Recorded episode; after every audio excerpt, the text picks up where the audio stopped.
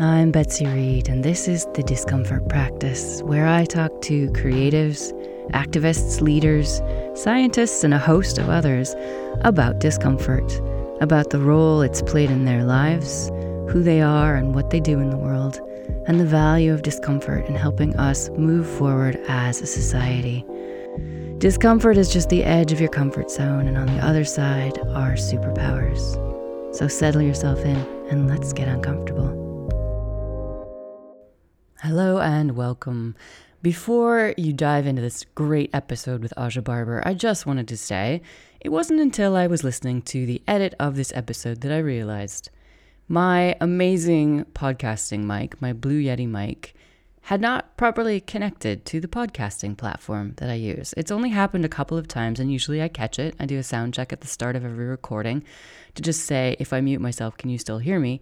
And if they can't, we're all good to go because it's using my microphone. So that is to say, the sound on this episode is decent. You can hear me, it's fine, but it's not as clear as usual. So I just wanted to encourage you to please stick with us in spite of the fact that this isn't its usual studio quality sound, because I promise you the content is worthwhile and it's definitely worth just turning up the volume a little bit listening a little more intently when I am speaking. So, as always, thank you for listening. Thank you for your time and enjoy this episode with Aja Barber. Well, I'm sitting here a little bit starstruck because I'm going to be interviewing and having a very, very entertaining conversation, no doubt, with someone I have followed for a long time on social media. And I just love who they are in the world. I love what they say. I love what their passion is. I love that all the time without apology. And even when it's hard, even when they get hate messages, they keep speaking the truth about fast fashion in particular. So let me introduce you to Aja Barber. She is a writer and sustainability consultant whose work focuses on fashion and the intersection of politics, feminism, and race. Her website says she's a writer, stylist, and consultant whose work deals with the intersections of all of those things, and her work builds heavily on ideas behind privilege, wealth inequality, racism, feminism, colonialism, and how to fix the industry with all these things in mind. She also likes your dog 99% of the time, which, I mean, if I weren't already a fan, that would tip me over. But she was born and raised in the US on the East Coast and now lives in London in the UK. So we were having a little chat before I pressed record about being a bit of a hybrid and sort of belonging everywhere, nowhere those people who I see her posts often and I just find myself saying yes. She also recently, in September 2021, her first book came out and it's called Consumed The Need for Collective Change, Colonialism, Climate Change, and Consumerism. I'm holding it up on camera, which, if you're listening to the podcast, you can't see, but it is so dog eared. It's basically just dog eared. And I opened it, I started reading it, and then I literally had to clear my schedule to finish it. I read it in two days, and it is both readable informative, challenging, empowering, and then a little bit more challenging. So Aja manages to weave in a lot of her personal story and her personal passion about why she focuses on how much the fast fashion industry is breaking society and our planet while also giving really strong facts to back that up and then giving us something we can do about it. So we'll talk a lot about that. The first part of the book is all about making the case for why we should all be really, really uncomfortable about this and the second half of the book is what you can do about it. Not us, yes, us collectively, but what can you do about it? So I encourage you to order a copy from an independent publisher or a, a source that is not start with A and end with Mazan. but find yourself a copy of this book. It is incredible. And uh, bring it to your book club. Start a book club. Learn from it. So, the reason we're here today is because I've been aware of this for a long time, but nobody puts it better than Aja does. Because the fashion industry is one of the leading culprits of greenhouse gas emissions, produces 10% of humanity's greenhouse gas emissions.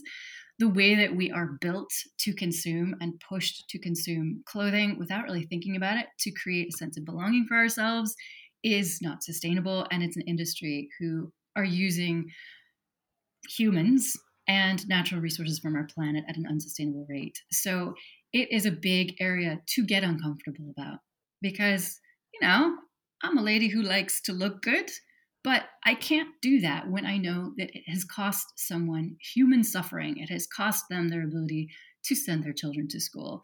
Or like I see sequins on something made by a high street brand and I automatically just think, oh my God, child labor. So I know too much because I've worked in fair trade and I am so on board with Aja's approach to this. So welcome to season three of the discomfort practice, where we're talking about the discomfort of change and how that does often mean we ourselves need to get uncomfortable about something in order to move forward together and create a society and planet where everyone can thrive. So, welcome, Aja. I am thrilled to have you here.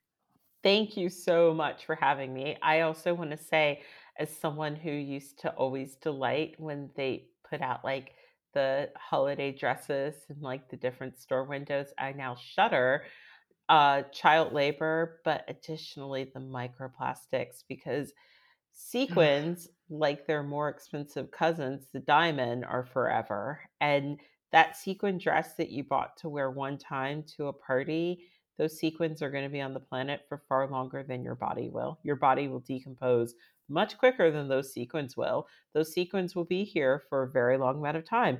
And so now, when I see all of the holiday stuff and it's covered in sequins, I just think about our ocean being full of microplastics. So, yay! Welcome yeah. to the show, Captain Killjoy. Let's get uncomfortable. Okay, so this is going to be an uncomfortable and delicious conversation. I can tell we're both people who like we hear stuff like that and we just laugh because it's like, whoa, this stuff needs to be said. It needs to be known. We can't hold this to ourselves any longer. Everybody needs to know this stuff. To stop participating. Exceptionalize the stuff the less the desire is there for me. That's the thing is that mm-hmm. at first, when you're so into these systems that you can't separate yourself from the identity of consumer, you don't want to know about this stuff because you're like, la, la, la, don't tell me you're going to ruin my fun. I know I was that person. If you're that person, we, we're all there. Consumerism is drilled in our heads from a very young age if you're existing, particularly in a global north wealthy country. So we're all there. So when you're that person that doesn't want to know, you absolutely don't want to know. But when you're the person that also knows that it's bad and you're ready to make the change, it's good to know these things because when you're passing that window, you will be reminded that actually, no, you don't actually need a holiday party dress because one, you're not going to any holiday parties because we're in a pandemic. And two, you know, you don't need it. You can borrow something from a friend. If you really need something, you could do rental. You can borrow from a friend. You can wear something that's already in your closet, but you don't actually need the new stuff just because the messaging that's being sent to you constantly is that that's what you need. So in some ways people say like uh, you know how do you how do you stay on the straight and narrow path? How do you not participate in this way? I read and write about this stuff all day every day. That's how once you know, you can't unknow. And yeah.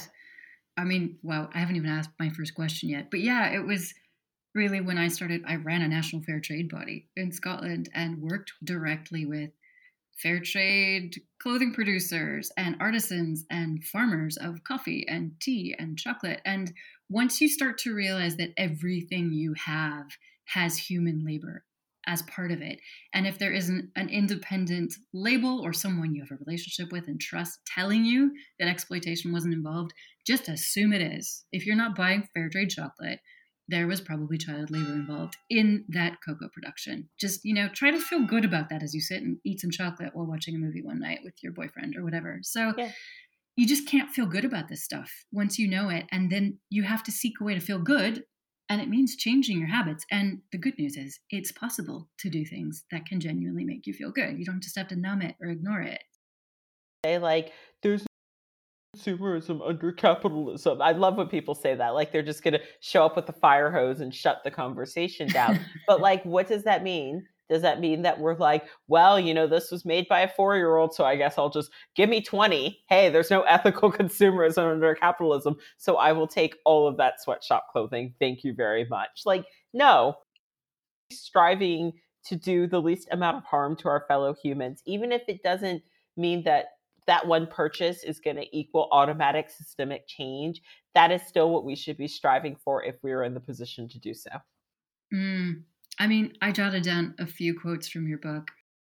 all caps. I'm going to use this as one of one of my social media posts for this episode was you are so powerful. Every decision you make on this planet has an effect.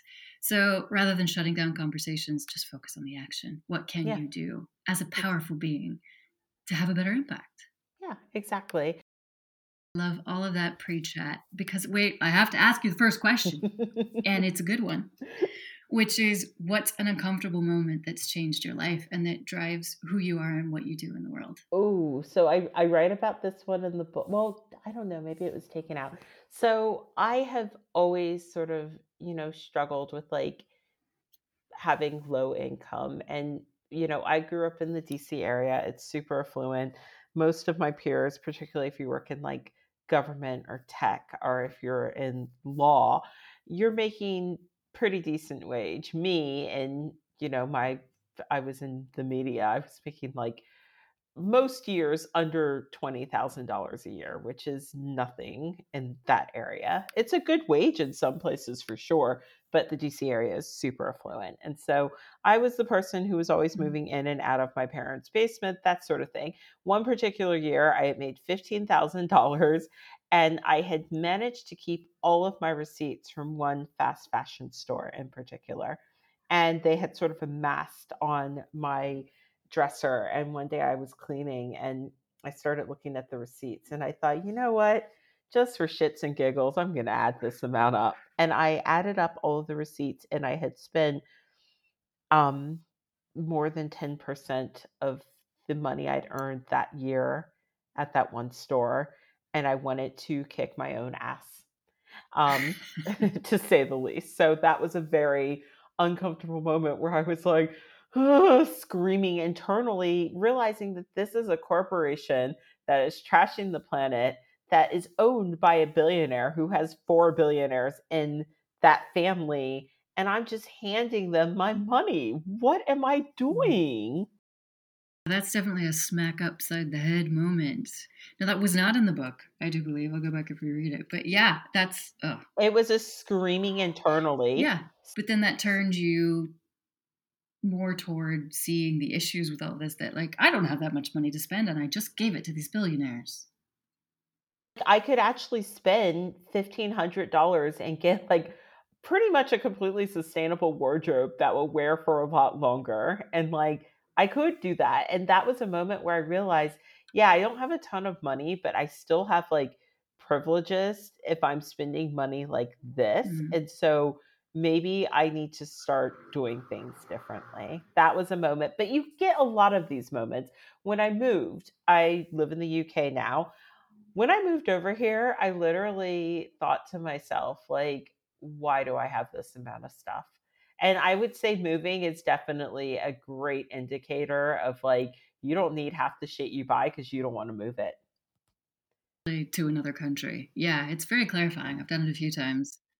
Yeah. Oh, when I am in a store, if I can't decide about something, I ask myself, would I move this to another country? And if the answer is no, I put it down and I leave the store. And you would be surprised, nine out of 10 times the answer is actually no. That's a good filter. That's a super good filter. Well, you before we started pressing, well, before we pressed record, because we were having a good old chat, and I was like, "Hold on, we need to record this. It's going well already. Stop, stop! I don't want my precious time with Aja Barber to not be recorded." but you were talking about how you've kind of always questioned these things. You've always been aware of just the the lack of necessity of certain things, and I'm the same. Yeah. For some reason, I just have that itch in my body to fight for justice in the world, to shield yeah. people from negative impact. I grew up in Wyoming, and as a 17 year old, I found, I don't know how, this local, it was more or less sheltered housing, really mm-hmm. private sheltered housing for HIV positive people in the 90s mm-hmm. in Wyoming. And I went and like, I cleaned for them and I shopped for them. And it was mostly totally freaked out gay men who, A, yeah. were afraid of getting their asses kicked in cowboy country, and B, mm-hmm. were kind of waiting to die of AIDS and oh, I just yeah. all I wanted to do was help them. Yeah. Which is interesting because I grew up in a family where like, you know, in our belief system, being gay is not okay with God, but for some reason it just always had this passion for that. As members of my family. As like an 8-year-old, sort of dialing back, how did you become who you are because you've always been this way? Yeah. So I was the eight year old who I've always been very, very, very sure of the image that I want to put out in the world, not through just like material possessions, but through what was on my body. So I cared a lot about like what I was wearing. And I grew up with a parent who, you know, my my mother objectively grew up in like an impoverished background. And so for her, any hand-me-downs was like good clothing that you should be wearing. If you're not naked, you should wear this. And so that was like my earliest fights with my mom was about my clothing and that really primed me to be a fast fashion consumer, which I was obviously. Um, but I was always someone who thought deeply about these issues. I like learning how things work. I like seeing things grow. I like nature. I have never been like afraid of bugs or anything in the outdoors, really. I grew up living near a lake, you know, stomping through creeks, picking up critters. When I was eight, I got my first Audubon Society book of identifying like wildflowers of North America. I moved on to insects. And uh, one day, my mother randomly got me this book from the school book fair that was like 50 things kids can do to save the planet and I didn't realize that the planet was in a bad place and I was like oh my god like I I really didn't have any idea about it and so after that I was just banging on constantly like I'm pretty sure my mother actually regretted getting me that book at some point because you know as we talk about like plastic straws which I'm you know I I think we need to go after the corporations first and foremost, you know, but I try and I don't need a plastic straw, I don't take one. I don't, you know, I don't need to be that person. But as an eight year old, I was seeing the plastic straws and realizing one day we'd be talking about this. So I'm someone who has long term vision for how the things that we see as frivolous are actually not frivolous when 7.9 billion people are all doing the same thing, you know, and that's that's who I became. I began to question systems, but also like desire to be accepted because when you're the girl that likes playing in mud and you're dressed in your sister's hand me downs from the 80s, you're not exactly being invited to the cool kids table, you know? so, like, I, I desired to be accepted through my clothing, which from that grew a real interest in the fashion industry. I began to like, you know, see the fashion industry as something that I would like to be a part of in the future. Um, I was also growing up in the 90s. So, like, Kate Moss became a very, uh, you know, well known figure. I was learning about Alexander McQueen, Isabella Blow, uh, Marc Jacobs, all of these designers. I was being so, ooh, this is really cool. Grunge is really cool. You know, I wanted to, I started shopping at thrift stores independent of my mother. And I remember I wouldn't tell my peers because that was considered gross, you know? Mm-hmm. So I just, I was someone who always cared about these things separately, but never really put it all together mm-hmm. until my 30s, basically. Ah, but what a good time to put it together when you have some firepower. Yeah, and, totally. And you know yourself. And I was also the person who used to write letters to corporations. That was I started doing that. That's the big one. Started doing that like age 10. Like my parents used to call me the letter writer because I would do that and the first couple times I did it, I got sent like so much free stuff that I was like, "Ooh, I should do this more often." Mm. Um, I remember one time my my family had a really really bad meal at a restaurant once, so I wrote them about it and they were like, oh my God. So they sent us like $200 worth of gift cards. And then when we went into the restaurant, they wouldn't let us use the gift cards. we basically got so much money. And so after that, my parents were like, Aja, write a letter. the power of children, A, and the power of writing a letter, B. You make that point in your book about certain corporates have a policy of they yeah. talk about things in their board meetings if they get a certain amount of letters. So hey, totally. And then I work. also I also got like really nice letters back. Like I remember um, one of my first purchases from J. Crew, and J. Crew was not within my price range at all growing up. But I had spent this money when I was like probably 18 and I had gotten this sweater that had been on sale because J. Crew's pricing I think has come down a lot. It yeah. used to be quite pricey and I managed to get the sweater on sale for like $45, which in the 90s that was big money and I wore it daily. I wore it so much that one of the armpits just ripped. and so I wrote Mickey Drexler at the time, who was the CEO, and he wrote me back really nicely and sent me a gift card and was like, I hope you get the sweater repaired, but pick something else out that you like, you know? And I just thought that's really that nice. That is really nice. Wow. And I keep those letters too. Yeah. Well, it's a great record that it works, that actually you yeah. can have an impact. So no wonder you're so absolutely convinced that this is the thing that would help people to just take some action because you, you've seen it work. You have a track record. Yeah. I mean, I've also written, so I do, and I another com- company that I wrote was Target. So back in my 20s, I had bought a pair of boots from Target. They were really comfortable, very on trend, completely polyester, so I wouldn't buy them today. Uh, but I really liked the boots, and they were like, I, I took them up to New York for one weekend walked around the city and you walk a lot in New York, especially when you're in mm-hmm. your 20s and you don't have a lot of money. And the heel was completely just devoured, just horrible. And I thought, is it me? So then I bought another pair because it must have been me. And the same thing happened. Yeah. So after that, I sat down on my computer again.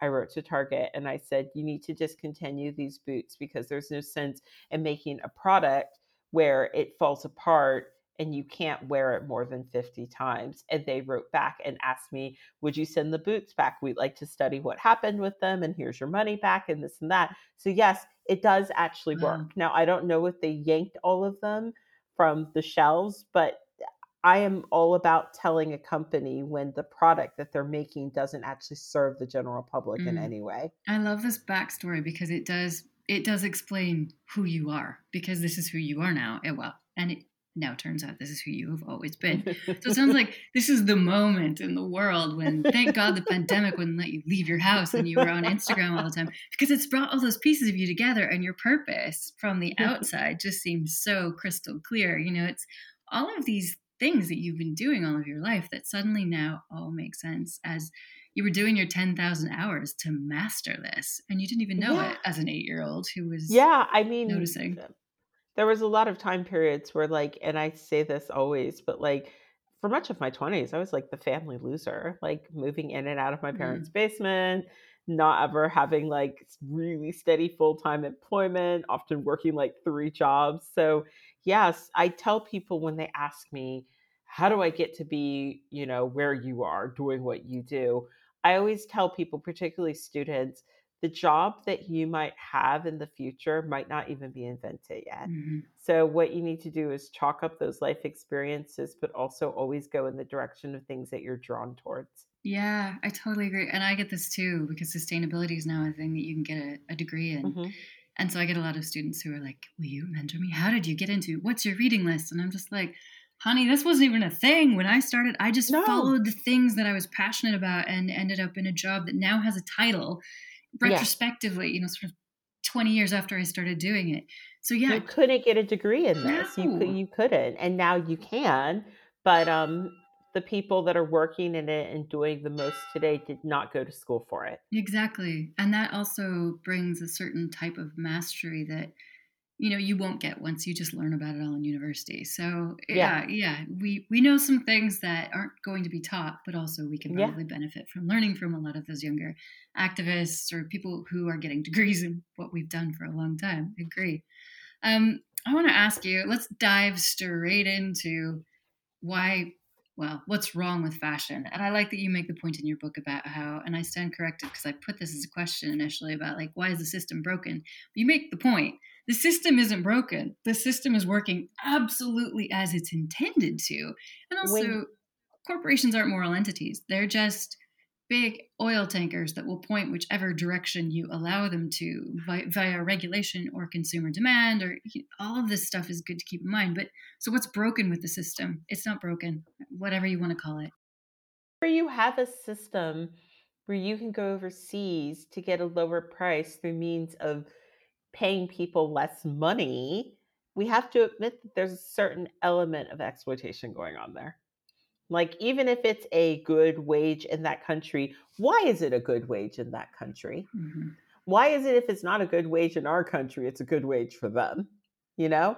And why is it that if, let's be honest, not a lot of stuff is made in America and the UK anymore, if all of our raw materials, resources, and labor comes from other parts of the world, why aren't these countries richer? Make such a good point in the book um, that the global south has the resources. They have the precious metals we put in our computers. They have the cotton that is grown for our clothes. They have they have the resources and they the have food. the cheap labor. Yeah, but why are they in abject poverty in a lot of cases? Yeah. Why do they have to use child labor? Why are children not yeah. in school and they're working instead? The answer is yeah. because we have colonialized them with our system of consumption and exploitation yeah it's just mm. been it's rife and one of the biggest myths that i hear brands say that i always want to shut down i just was particular to one brand fast fashion brand that claims that they're going to be completely circular by da da da I've heard people within their leadership say, well, you know, when people get exploited within our supply chain, it's because the factory that we work with outsourced the labor and we don't really have control over that. No, you don't have control over that, but you do have control over the size of and quantity of clothes that you're being asked to to make in a short time frame because you know humans only work so fast. Mm-hmm. You do have control over the amount that you are paying for that order, which oftentimes when you ask for something on low wages, yes, the work will be outsourced to a factory that might employ children because they're not going to pay those children the same wages, are they?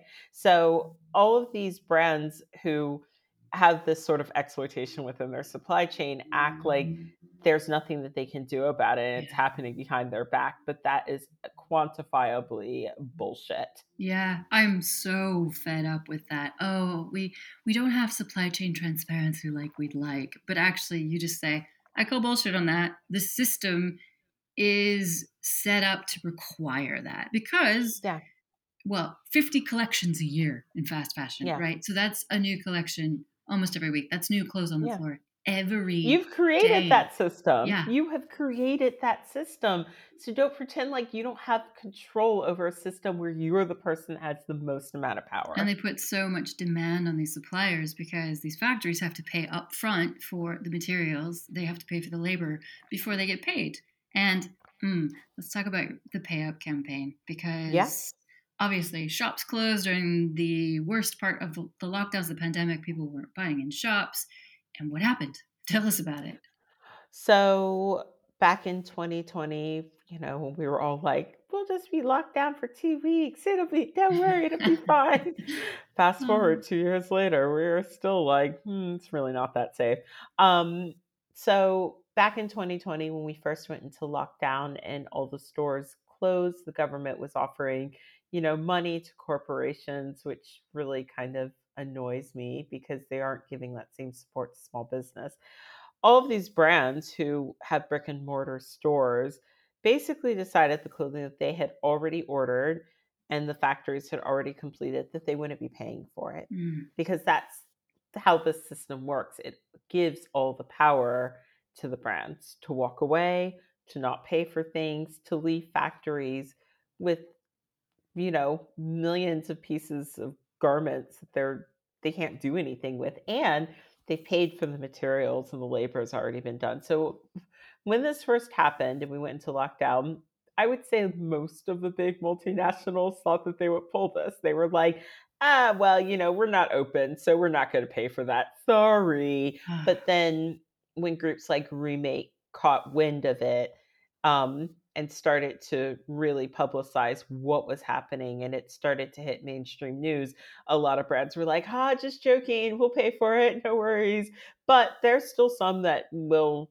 that did not pay for their clothing and never will yeah and uh, there's a there's a list going and if you are curious about that go to remake world's website and you can see the complete list there um, and from the beginning it was all your favorite brands like mm-hmm. if a mm-hmm. brand is a corporation that has more than 400 million dollars in sales and ethics isn't a core part of their business, just assume that they tried it.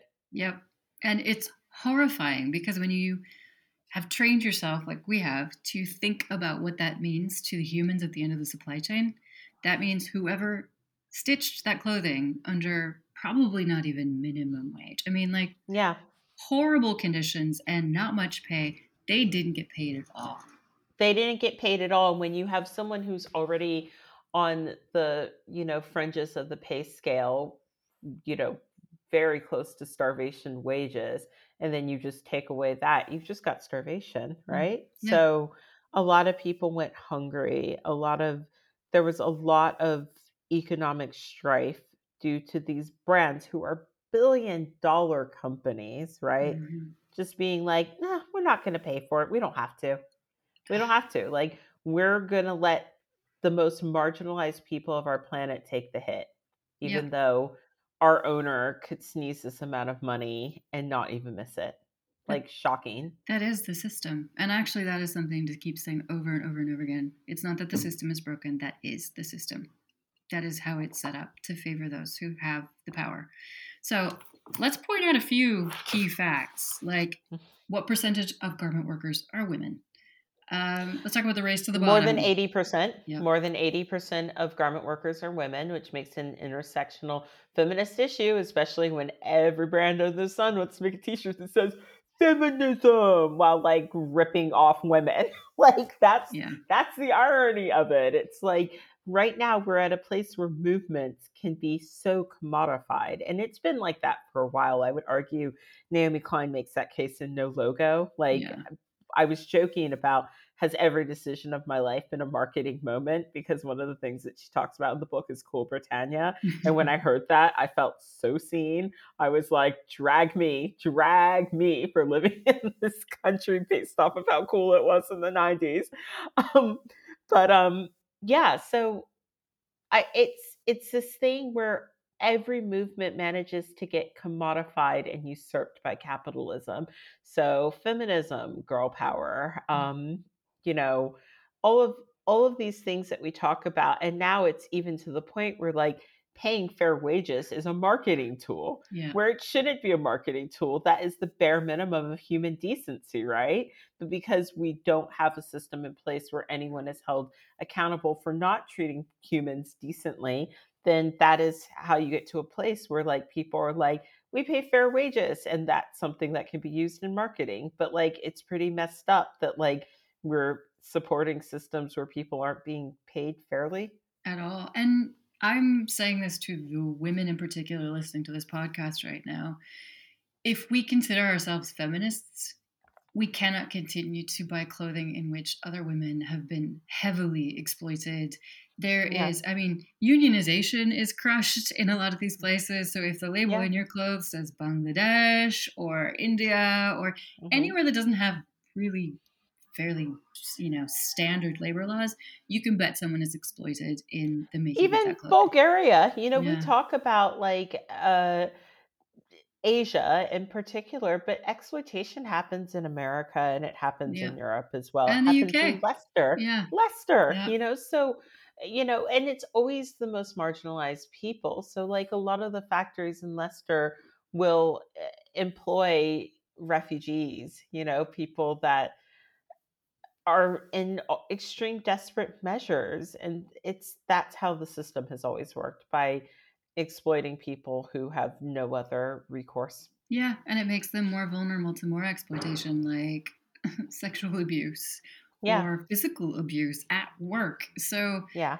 and, and this is something that I really, really want to drive home to people is like actually start to look at the labels and think about the person behind it. Because also the other thing that gets used a lot, and this drives me crazy, is the greenwashing of things. Where I remember huh, a few years ago, a really well known high street brand in the UK started making fair trade t shirts, but they were still being stitched in sweatshops. So the cotton was fair trade, but they had no assurances around the labor. And that was mm. just horrifying. So when somebody says this is eco, this is sustainable, yeah, but who made it? Because that's what exactly. I want to know. You probably get this a lot. I get messaged by brands every once in a while, especially as a yoga teacher.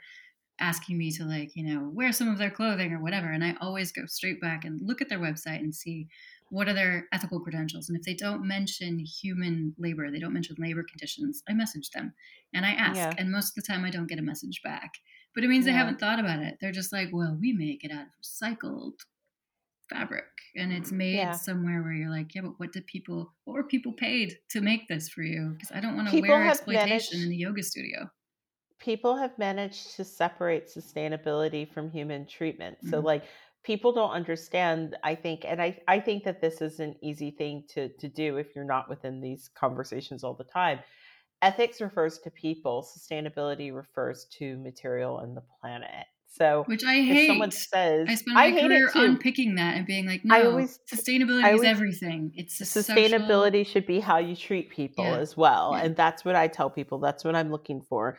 But you need to understand that a lot of brands have separated the two. Oh, they so they might do. say that something is sustainable, but that doesn't mean that it wasn't made in an exploitative way where someone wasn't paid fairly to so, produce that garment. That is a good tip. So if you are looking for clothing that is truly ethical in all ways in terms of impact on the planet and on people look deeper when it says sustainably sourced or like well, sustainable line. Look at what that means for humans what and I, the planet. what i tell people in general is don't even look for sustainability look for ethics. Look for mm. the brands that can tell you hand on heart that every person within their supply chain was paid fairly because what you will find is the vast majority of brands that you know off the top of your head can't do this. And that's what we should all be pushing for because there is actually a really great book that's come out that's made the case that um, that paying fairly can actually help the environment. And a book that's come out that is called The Business of Less The Role of Companies and Businesses on a Planet in Peril. And it's by a man named uh, Roland Geyer and it came out and what the book declares is it makes an economic case for declaring that labor rather than green products or material hold the key to social and environmental sustainability. Um, so elizabeth cline wrote a really great article about this and uh, cline explains that in Geyer's book an extra $100 a week and that's what's mm-hmm. needed to reach a living wage in Bangladesh and India, would immediately cut 65.3 megatons of CO2 out of the global economy. So that's the first thing. But if you really want to simplify and boil it down, if all these brands have to pay fairly, they won't be able to produce as much crap. And producing so much crap is why we are in this environmental mess, basically, is that mm. it's we want to produce all the things we want it all really cheaply. We don't want to pay anyone to do it. But if you have to pay everyone who is within your supply chain fairly, then you're probably not going to be making as much crap as you're making.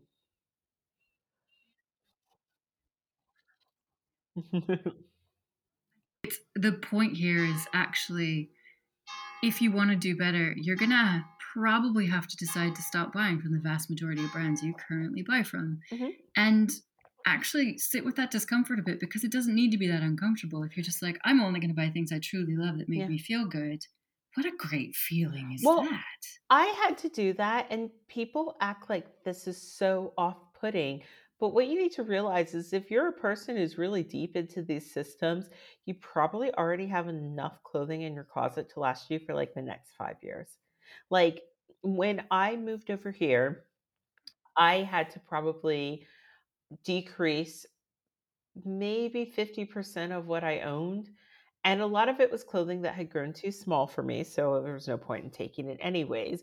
And I had to do it thoughtfully because I know how these systems are pernicious. And so I'm still doing it. When I go home to my parents' house, I still have stuff that I need to go through. Um, but getting decreasing thoughtfully was actually a really good exercise for me mm.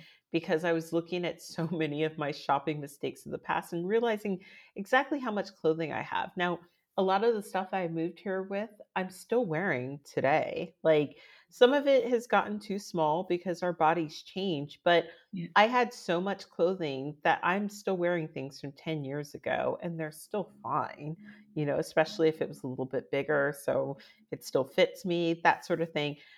I didn't need to shop the way I was shopping ever. That was mm. something that I was choosing to participate in. It wasn't a, oh, I have to choose between keeping my lights on or buying trousers for work. No, I was over buying because we overproduce and overconsumption is normalized in our society. And I think you need to realize if you're that person doing that as well. And I think it's way more of us than we like to believe. I went through a clothes swap at a friend's house on Saturday. And in going through my closet to try to find some things to take, I had this wonderful realization that it has taken a few years. I mean, I've been to a few clothes swaps a year pre pandemic, and this is the first one I've been to lately, but it took years of slowly reducing to get to the point where I was like, I literally don't have anything that I want to get rid of now. Like, I yeah. wear most of my things, and I have, oh, a quarter of the clothes I used to have. And it feels so good because everything I have, I love and I yeah. wear to death. Yes. And yeah, it just changes the energy because if anybody's Marie Kondoed their life, you start to realize how much energy it takes to wade through a lot of stuff. It's actually quite stressful. Yeah. So that's kind of a little plug on how actually having less and buying less feels good.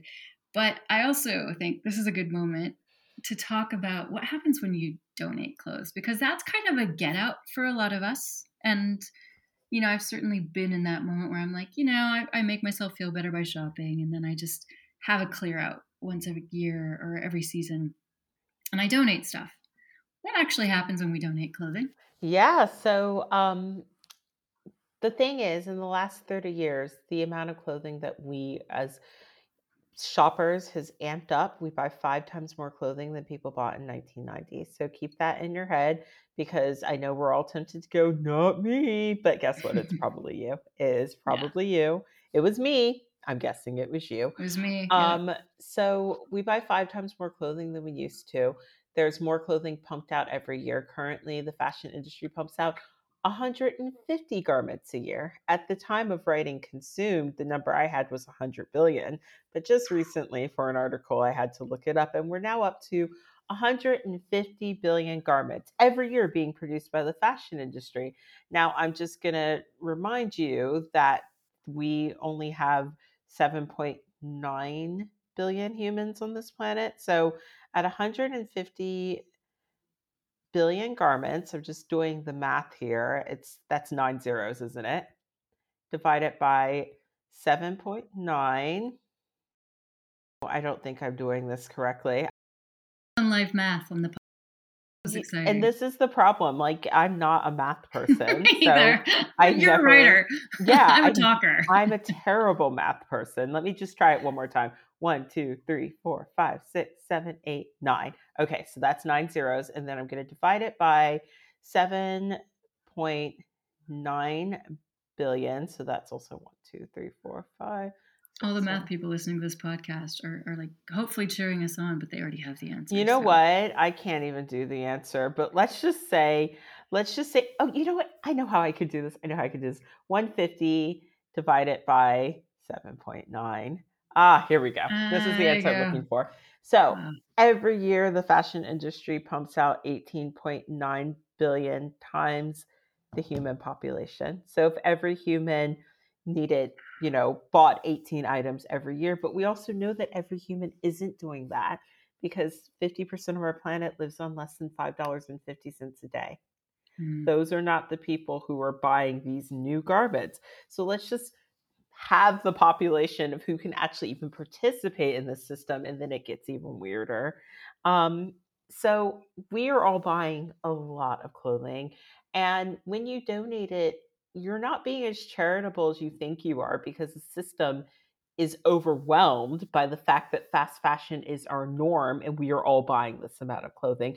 Every mm-hmm. person you know is doing exactly what you're doing. So you're not being charitable. It's not charity if every person is participating in it. Like it would be really great if every person just gave money freely. That would be charitable, but that's not how we work. Instead, we go, I don't want to wear this old clothing anymore because it's not cool anymore, or actually it wasn't good quality and it doesn't look good anymore, whatever. So I know I'll give it away. Except when you donate your clothing currently to a charity, less than 10% of it is going to get sold because there's just so much. The other, you know, 80, 90% is going to either end up being landfilled or it's going to be packed up and sent to the global south where it is a environmental hazard to the places who are receiving this onslaught of clothing from the global mm. north. And there are things that we don't even really like think about or quantify, right? Like so I always tell people if you change one thing about how you shop, stop buying fast fashion sweaters because they're becoming more 100% polyester, which yeah. means that they're not going to wear well, they're not going to last long, and the next winter you won't want to wear it. And when you donate it, nobody's going to want it because if it doesn't look good, nobody's going to go. If you know that you wouldn't go into a store and buy that off of the rack, no one else is. But additionally, when your clothing does actually get packed up and sent somewhere else, it's actually going to a warmer climate. So the place that I wrote about in the book is Kantamanto and Accra, Ghana. But they are not the only ones. Kenya, Uganda, Rwanda, mm-hmm. so many countries receive this waste. And most recently, we learned that in Chile, the waste was ending yeah. up in the Atacama Desert, which that is a fragile ecosystem, which is a part of keeping our planet like copacetic. You know, yeah. you don't want to be messing with the places like the driest desert on the on the planet because our planet is such a delicate balance of these places and it helps our planet as a whole to thrive to keep these places i don't know free of polyester clothing instead of 66 tons of it so mm-hmm. basically when you donate your clothing it ends up getting dumped in the global south on people who don't want it and ends up polluting the environment there and also it ends up in the sea even yeah. so anybody who's concerned about ocean health or microplastics because that's very top of mind for a lot of people, which is great. But they don't even think about things like microfibers that wash into the water with every wash you do with, you know, polyester yeah. clothing, but also that these clothes that we ship off to charity shops end up in the sea. Yeah. And another thing that you need to recognize, you know, I know we all hate the fossil fuel industry. I certainly do. The fossil fuel industry has pushed to put microfibers into your clothing because they knew that the tide was going to change and that we weren't gonna we were gonna be looking at fossil fuels and thinking okay we need to wind down off of this like they've known eh, for a very long amount of time that that industry is part of the reason why we are in climate crisis they've known that everyone's known it and they've they've paid papers to mislead you they've paid mm-hmm. experts mm-hmm. to fudge the numbers they have run complete campaigns which have put the onus on you as an individual instead of putting it on themselves. They've been very tricky about this. So, knowing that one day we were all going to say, we don't really want to deal in fossil fuels anymore because it's actually like killing our planet and it's going to take us with it. They decided instead, how do we continue to have a usage for our product? We flood the market with polyesters. And that is why when you go into any big box store, 60, 70% of that store is going to be polyester and yeah, that has happened in my lifetime. Yeah, it's I've literally seen it happen into our lives. It's, it's woven, woven into, our lives. So yeah. I think one of two things can happen when we talk about the ocean and the microplastic things. These are my solutions, just spitballing. One, we need to start pushing for legislation that limits the usage of virgin polyester. Mm-hmm. We've got enough polyester on the planet to probably last us for the next hundred years. Like seriously. So like maybe let's stop producing it like yeah. that's let's let's cut that off at the head you know? Because that stuff never biodegrades. It never biodegrades. It ends up in your water supply in your ocean. So we've we've clearly already got a lot of that stuff so we need to limit the usage of virgin polys. And then the next thing we need is we need regulation. Like people talk about there's solutions like buying a guppy bag or like you can buy a filter for your washing machine to filter mm-hmm. microplastics. But what if we leveled up and made regulations so that every washing machine had to have a microplastic filter? So possible. So that's one way that we can stop this stream from going directly into our oceans. And then with the mm. polyesters that we already have, like I look at you know, this we, I look at like problems that we're like facing now. So like Insulate Britain is a group of people that are asking the government to insulate homes because under climate crisis, you know, winters will become colder, people will freeze to death. There's a lot of insufficient cold houses in the UK. And so Insulate Britain has made their case by protesting in the street and people get really mad at them, which is really ridiculous. They're they're fighting for you, you know, they're fighting for all mm-hmm. of our mm-hmm. futures. But what we don't realize is that every minute a dump truck of textile waste goes into our landfills. Did you know that textiles can actually be used to insulate homes? So, what if we mm. had the infrastructure in place where one, we had textile recycling, because currently only 1% of textiles are recycled on our planet. And what if we actually made like some of the polluting companies pay for that sort of infrastructure? And then you could recycle your clothing easily, and your clothing could be turned into insulation to insulate homes. Everybody wins when we have, you know, you know what I mean? Like we, we've yeah. got we've got the solutions, but yeah. we need leaders who are brave enough to push for them. But the solutions yeah. are there.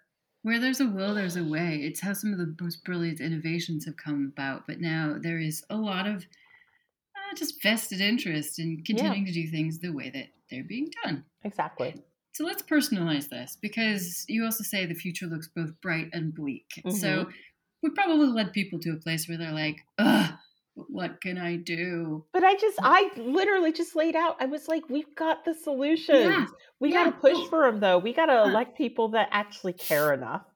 I'm also like, uh, I'm a campaigner, so I'm used to leaving people with like three key messages. Here are three things you can do. So, hey, we've already got write a letter. And in fact, Aja in her book has a really brilliant template you can use to write to a fast fashion brand, to write to somebody you've elected who probably wants your vote again, yeah. to ask them to do a specific thing. And also, there are so many good campaigns that you can take part in and Absolutely. contribute your letter writing and I and your share money them. to. And yeah. I share them. If you follow me on social media, I share them in my stories. If you're a Patreon of mine, you get action items every now and then. You know, I try and make it so that we get as many people. Sorry. I try and make it so that we get as many people signing on board to these things as possible. And I try and make it accessible. So, you know, if you don't know where to begin, I guarantee you, if you look at my stories, there'll be something there that you can really sink your hands into.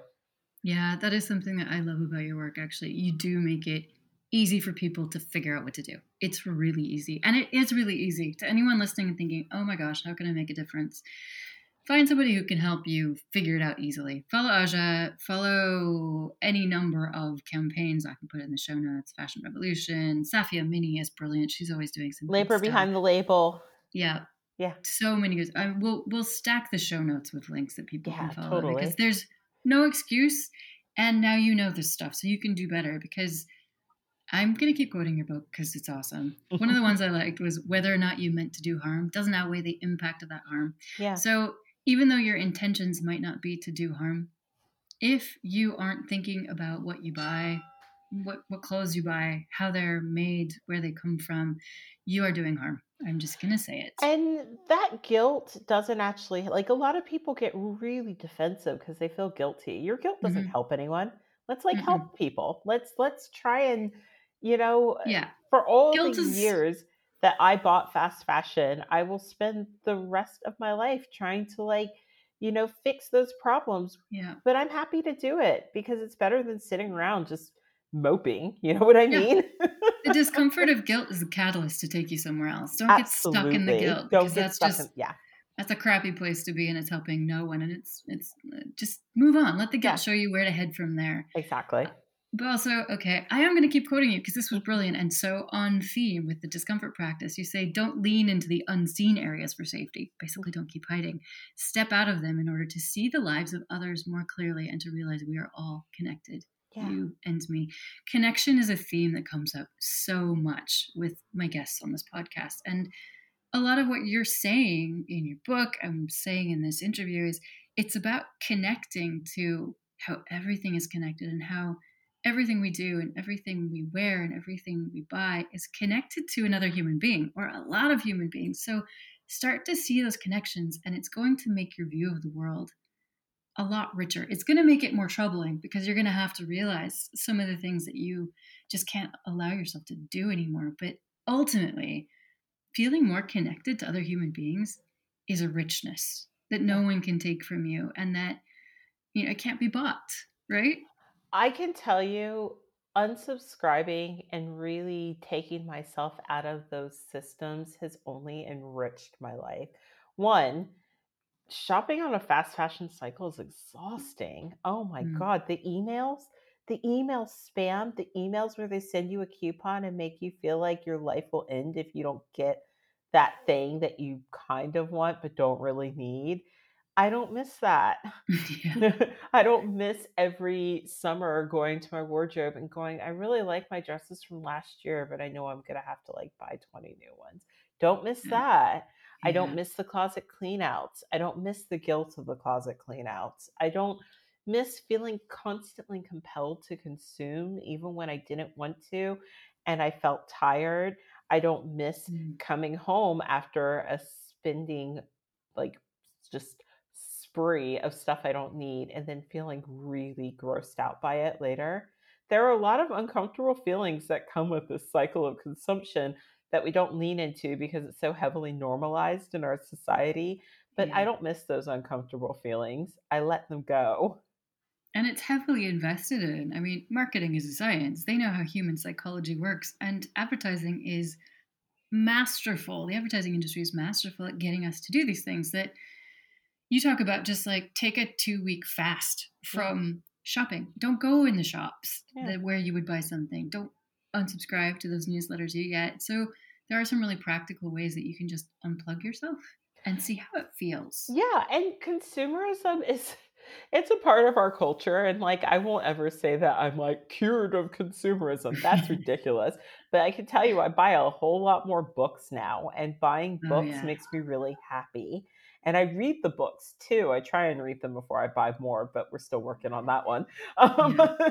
Yeah. But you know, there's so much more room to sort of dive into things that maybe you told yourself you didn't have money for in the past. You know what I mean? And mm. now I can always sort of justify the things which I used to say, oh, I don't have that much money for that. And you, yeah, I think the thing that I really would like to to point people toward, and I do this a lot, because it's about feeling yourself, about really just tuning in, getting out of autopilot and whatever behavior it is that you're recognizing you could probably change here but start to see how you feel when you're doing that thing. Maybe just shopping for something cheap and cheerful that makes you feel good.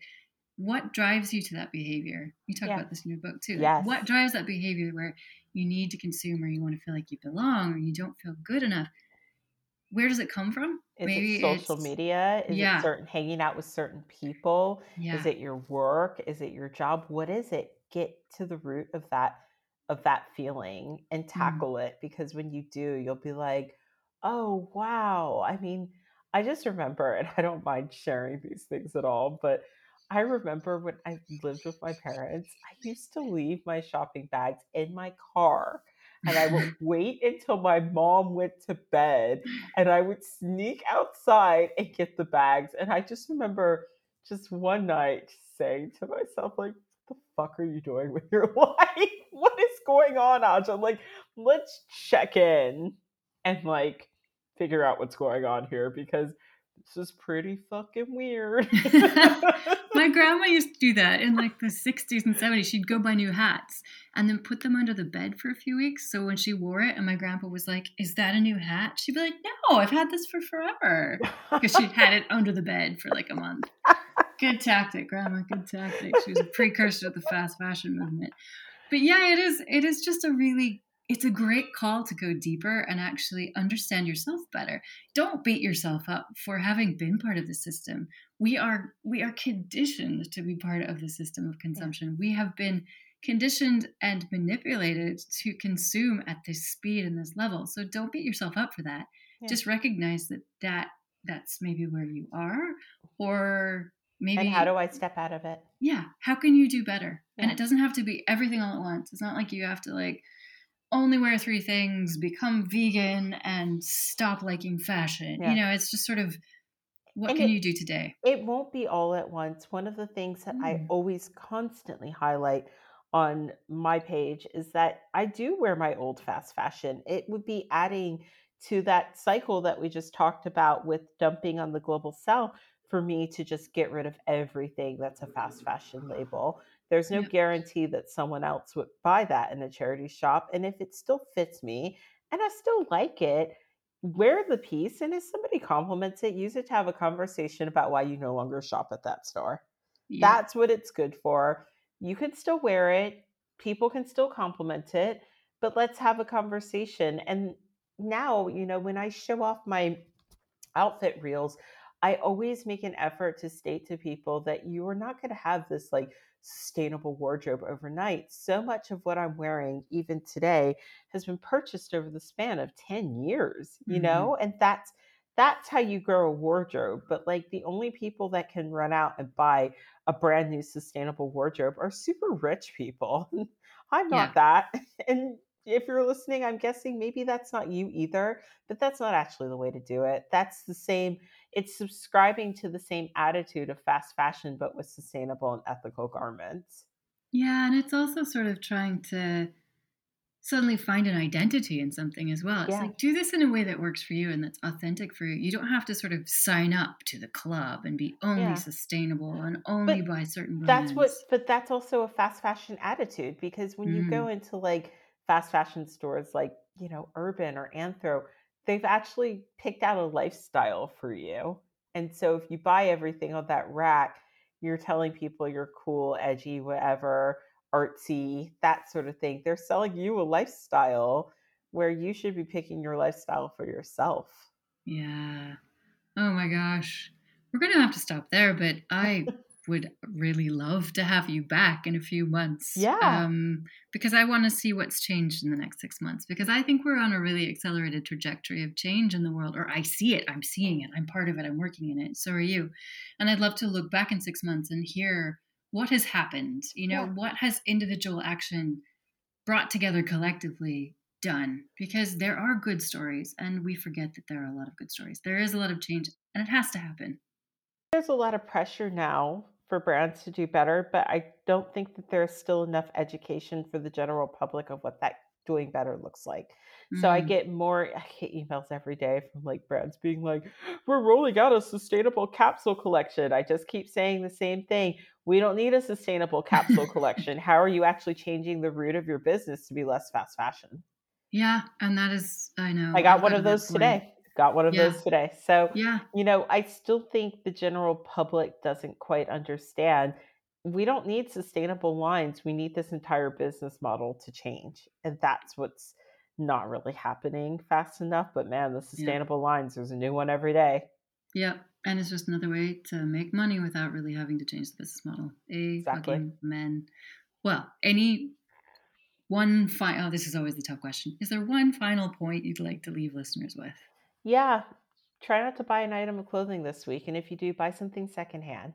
Try hmm. and get into you you know, it's not all solutions are going to work for every person. I know if you're plus size and I am plus size, it's a lot harder than for a standard size person. There are very there are quite a few brands that don't make my size, which is funny because many of them will approach me and I'll be like, "You don't have anything that will fit me." And that's always an awkward conversation. So try and change Mm. something about the way you're doing things, whether it's unsubscribing, whether it's, you know, finally getting into the the resale market. I tell people all the time, you know, if there's like something from a fast fashion brand that you really like, look on eBay and see if they have it Mm. because I guarantee you that brand didn't make one, they made 100 million of that item. Yep. so there's a very good chance that some that somewhere someone has the exact item that you want and they're probably selling it for cheaper than it's selling in the store. and so if you change anything about the way you do things, find what works for you and go for it. Whether it's buying more secondhand, whether it's not buying at all, whether it's really limiting what you're going to buy this year and making really, really considered, thoughtful decisions about it. Try and just deviate from the norm and see how that feels for you. Try it on. Mm, I love that. It's just find what works for you, but do something. Do yeah. something this week. Yeah. Do it while it's fresh in your mind. And also, let us know. DM me, DM Aja. Mm. I want to know what you do because this is this is how change happens. This is how we get excited together. Unsubscribe because, from the yeah. one place you feel guilty about shopping from. Do it. Mm-hmm. I empower you to do it. Unsubscribe yes. from their emails because we all have those places where we like we no and we're yeah. like I know this isn't good, but I can't stop. So I challenge you to unsubscribe from their emails and unfollow them on social media. Try that on for size. See how it feels. Mm-hmm. If you resubscribe, I won't even know but just give it a go. See what happens. Aja is not the fast fashion police. Yeah, I so, won't show up and slap your wallet out of your hand. No, I love it because you managed to be this beautiful blend of challenging but just really encouraging. You want people to be in this together with you, with the rest of us, but you're also going to keep telling the truth. And I I will continue to appreciate that about you, Aja. So thank you thank again you. for who you are in the world, for what you're doing as a result of who you are. Thank you for living your purpose and thank you for sharing that with all of us today.